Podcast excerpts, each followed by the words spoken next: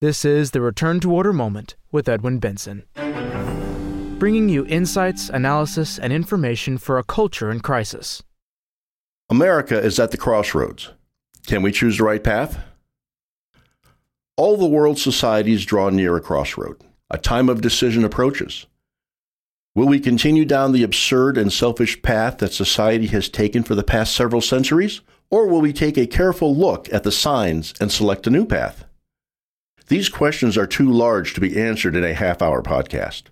All we can do here is to raise the question and suggest a course of action. Mr. John Horvat gives us a signpost in his essay, Why Metaphysics Can Fix America's Mess. These are anti metaphysical times.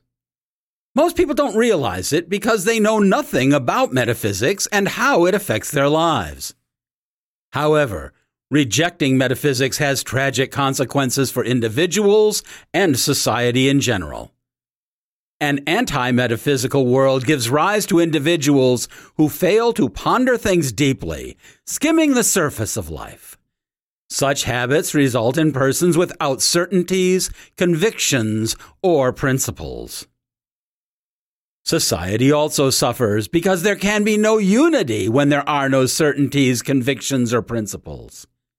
As this advances, polarization occurs because people can no longer understand the things that might unite them. America's missing metaphysics need not be complicated. It only needs to address the fundamental notion of things. Metaphysics is the science of determining the real nature of things, thus allowing people to perceive the meaning, structure, and principles of whatever exists. With this foundation, it is easy to establish certainties and thus facilitate unity and communication. Without realizing it, the innocent child constantly explores the frontiers of metaphysics in the quest to know the world. Throughout life, virtuous people refine their notions of reality and act accordingly. The key is to know things as they are. For example, a metaphysical concept of book would be to consider it to be a bound set of written or printed sheets of paper. Using this concept in everyday life, a person can classify as a book all that conforms to this general notion. Any discussion of a book outside this idea leads to absurdity and disconnection from reality. When people stay within the notion of what a book is, an immense variety of books can be imagined and produced, including magnificent, splendorous, or banal books, large, regular, and miniature books page turners, and books that are unappealing. Rare, new, and used books. Thus, metaphysics is the foundation of logic, discussion, and debate. It makes progress possible by anchoring the notions of things in reality. It allows the creative imagination to soar while keeping the person away from dangerous fantasy disconnected from reality. Take metaphysics away, and there is no common understanding that can enable communication. This sets the stage for chaos. The modern world has long had a problem with metaphysics. Indeed, modernity seeks to dominate nature, not to understand it. It wants to bend nature to the will of humanity. Its philosophers see metaphysical definitions and categories as restrictive and tend to minimalize them. Modern man limits his understanding of what things are to what helps dominate nature. Industrial society needs logical and stable systems based on the nature of things. Anything more profound is dismissed as irrelevant. Domination leads to the desire to determine what things are based on personal subjectivity. The postmodernity of the 60s changed everything. If modernity dominates nature, postmodernity annihilates it. Its philosophers respect neither rules nor limits. They quote unquote deconstruct every historical narrative and truth so that by tearing them down, no coherent whole survives. Postmodernity annihilates metaphysics because it does not recognize the nature of anything. It celebrates absurdity. Thus, the notion of book is whatever a person determines it to be, even if it's a lamppost. A man is not a man, but something determined by a preferred pronoun. Nothing can be known with certainty. Thus, popular culture reflects a society unanchored from reality and certainties where anything is possible. In such a world, the unbridled imagination rules. The most bizarre things can be called art or music. Where absurdity is enthroned, unity becomes impossible. St. Augustine once defined a people as, quote, a gathered multitude of rational beings united by agreeing to share the things they love, unquote. As long as people can agree that there are objective notions of things that can be loved, a unified society is possible. People might disagree on the expression of the things loved.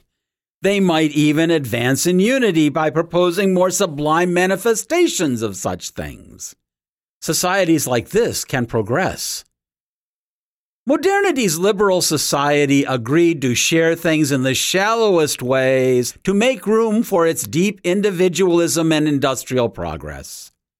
Alas, at least classical liberals agreed that there were shareable things, and that they were indeed things.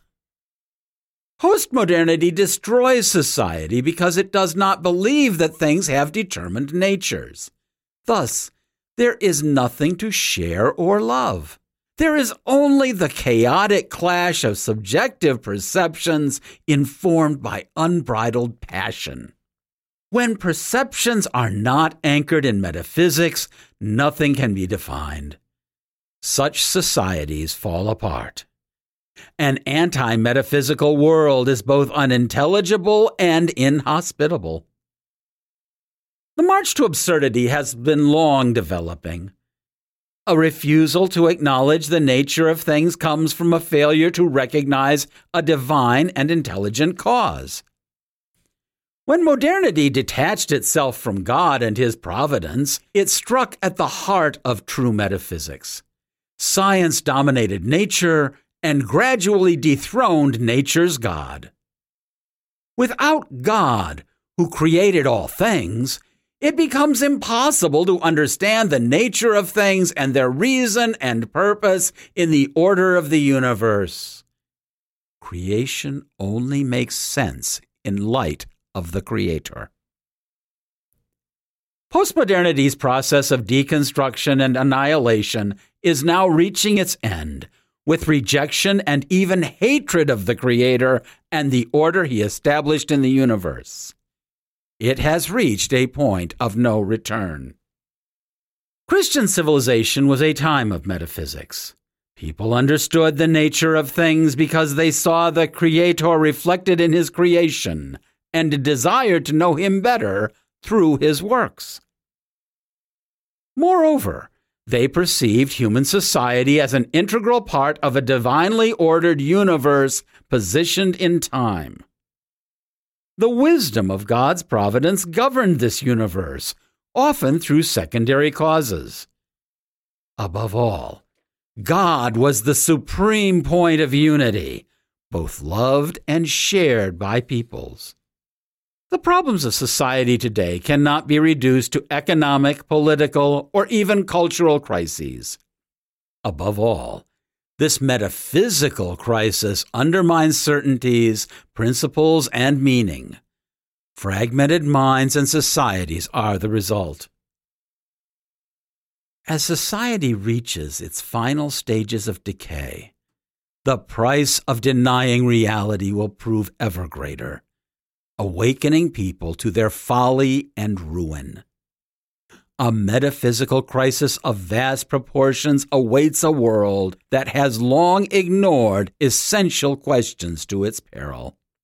Thus, there needs to be a return to order re-establishing metaphysics to know the true nature of things.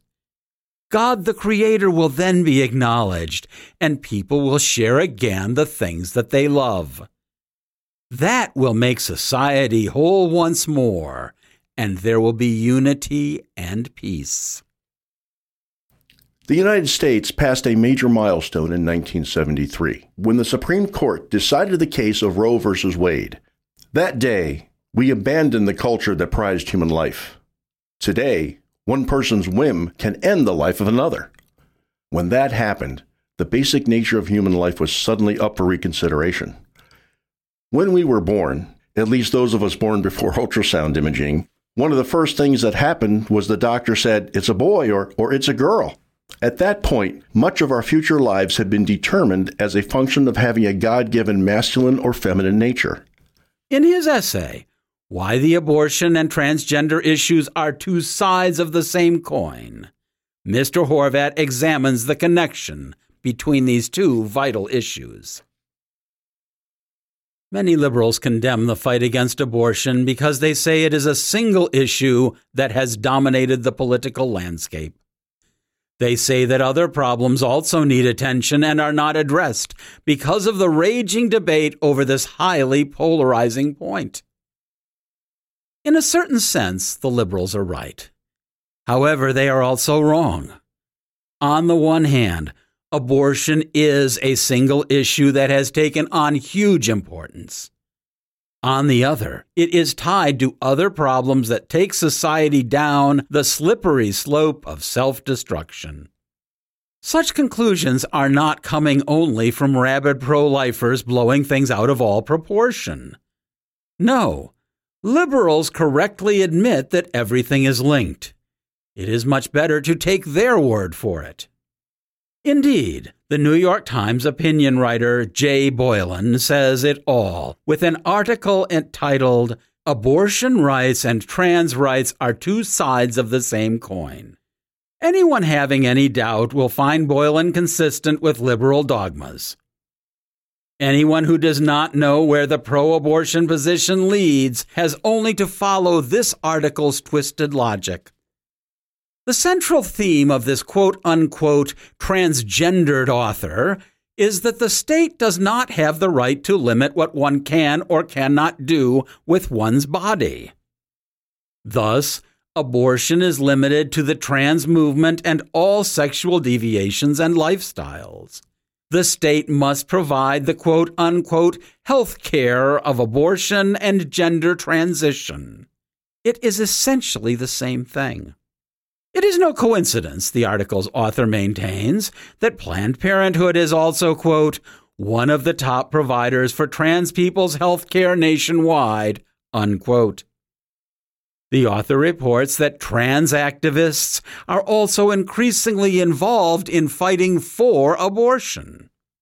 When quote unquote bodily autonomy is considered absolute, any rejection is tyranny. If that liberal doctrine is accepted, then public nudity and lewdness cannot be banned, for they would be hailed as expressions of personal freedom. The erroneous underlying principle would also justify public or private sexual activity with animals and inanimate things. Every choice of life must be left to the individual, as in the case of assisted suicide. All these activities must be sanctioned, encouraged, and, if necessary, paid for by the state. Anyone who opposes this scorched morals offensive is accused of imposing personal religious beliefs and morality upon others. However, liberals happily force the ideology of, quote, turning bodily autonomy into an absolute, unquote, on culture, education, and society. Thus, for leftists, the supreme law becomes the individual seeking the false absolute freedom of doing whatever that person wants. In addition, While this freedom is considered absolute and supreme, leftists hold that the freedom of other beings is not to be considered. The unborn child is not another human being who should logically be regarded as being supreme as anyone else, but an obstacle to the mother's absolute freedom that must be eliminated. All those crushed by the destructive choices of individuals seeking absolute freedom have no say in their own destruction. Under this false notion of freedom, the individual determines reality. There is no such thing as human nature. Being human is whatever the person decides it to be, even if it is inhuman. Thus, persons must be free to self identify as whatever the imagination proposes. In this postmodern world, fantasy rules and nothing is anchored in reality. True freedom consists of living in accordance with human nature, which allows the person to develop maximum potential. This effort often involves self discipline and restrictions that keep the person from being enslaved by their own disordered passions. When individuals determine reality, no objective norms of behavior or morality can govern everyone according to a common human nature. There are no societal norms, tried and true over generations, that guarantee society's good order, proper functioning, and perpetuation. Above all, there can be no natural law written in the hearts of all that shows people how they must act in accordance with human nature. Moreover, there can be no supreme lawmaker who by this law desires the happiness of those he created. None of these truths exist in this distorted negation of reality. Only the individual driven by unbridled passions exists in a separate imaginary world. These disordered passions enslave individuals, depriving them of true freedom. Indeed, all issues are linked. The pro life debate is not about health care, but the struggle between two irreconcilable worldviews one that is true and another that is false. The fantasy flight away from reality will end in tragedy. A person's efforts to create a separate universe reveal a desire to be God. When reality intervenes, such fantasy universes always fall apart. And the individual, unable to be a God, plunges into nihilism. Sometimes, most people are tempted to give in to despair. After all, the pro life movement has worked to get Roe overturned ever since the evil day that the Supreme Court announced it. In fact, no one under the age of 50 can remember a time when procured abortion was illegal in the United States. Leftists want pro lifers to give up. That is the reason that they are so quick to declare that Roe v. Wade is settled law. It isn't. It cannot be. Because an evil law is no law at all. One day it will be changed. One day, all will be guaranteed the right to be born. Understanding this truth is vital. So, Mr. Horvat asked a very important question in the title of his essay What will a post Roe America look like? The debate over Roe v. Wade is coming to a close. Regardless of the judicial decision still pending, the legal underpinnings of the disastrous death sentence for millions are crumbling. Abortion is de facto unavailable in vast areas of the nation because an enormous sector of the American public rejects it. And so it will remain. The Texas Heartbeat Act, for example, effectively stopped most of the killing in a whole state for a significant period. No amount of legal gymnastics or expected judicial betrayal is going to change this picture.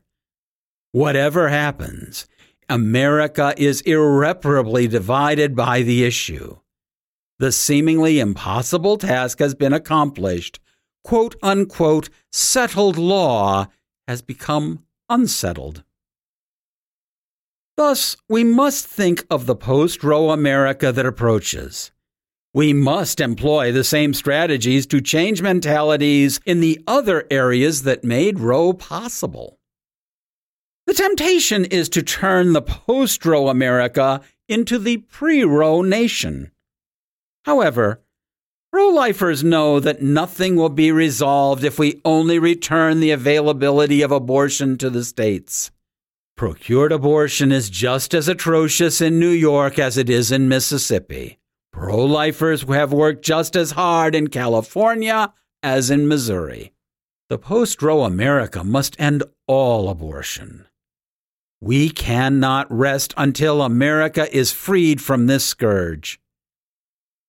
Like the pro abortion side, we must be convinced that this is an all or nothing proposition.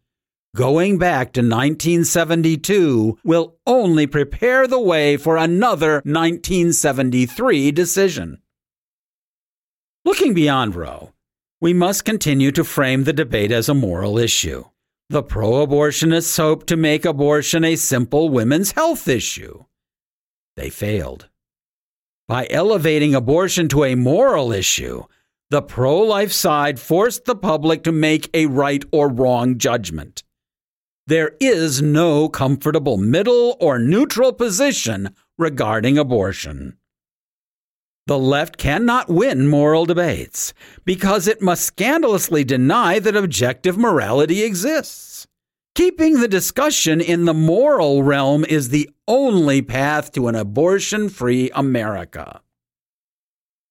A second consideration for a post Roe America is to realize that abortion is not a single issue. The left perceives this truth well, better than the right.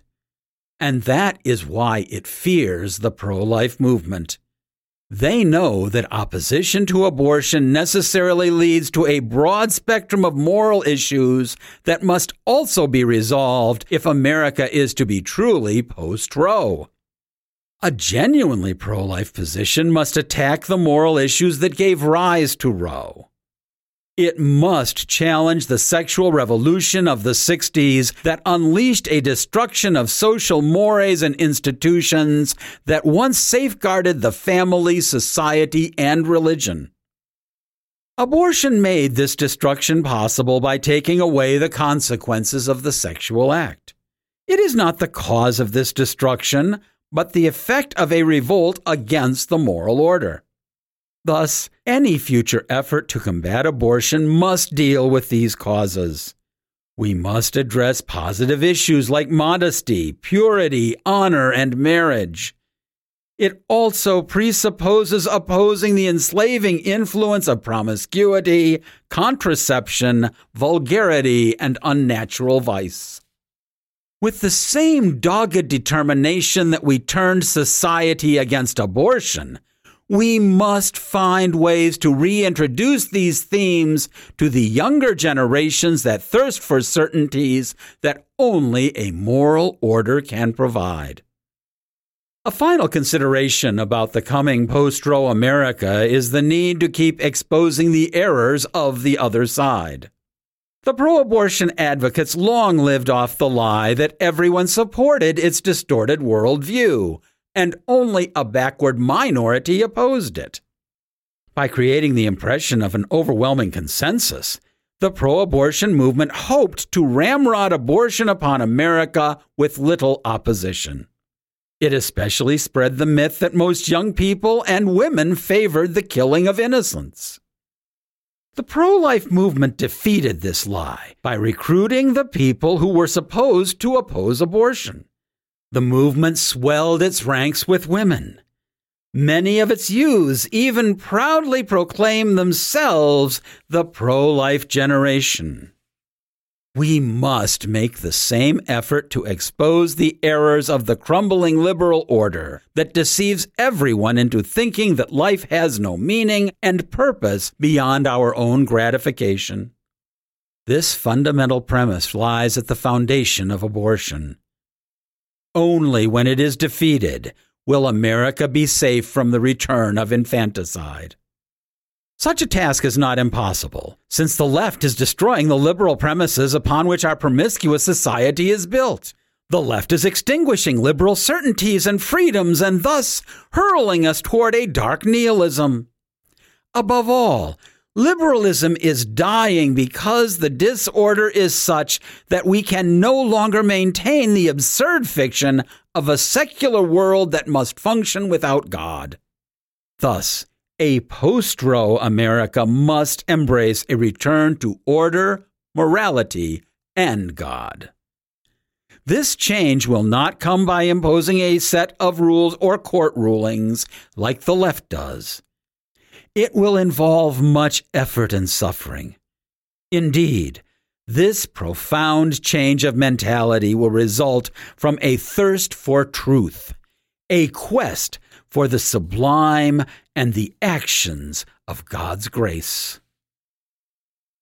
Post Roe America must address the very important existential questions that modernity never wanted to solve. Now, in the watershed of our postmodernity, they come back to haunt us. If we satisfy the yearnings of so many restless souls for these eternal things, America will remain post Roe. This concludes America is at a crossroads. Can we choose the right path? Thank you so much for listening. Return to Order, of which this podcast is only a part, strives to be a source of light in a dark and disordered world. Your prayers are appreciated.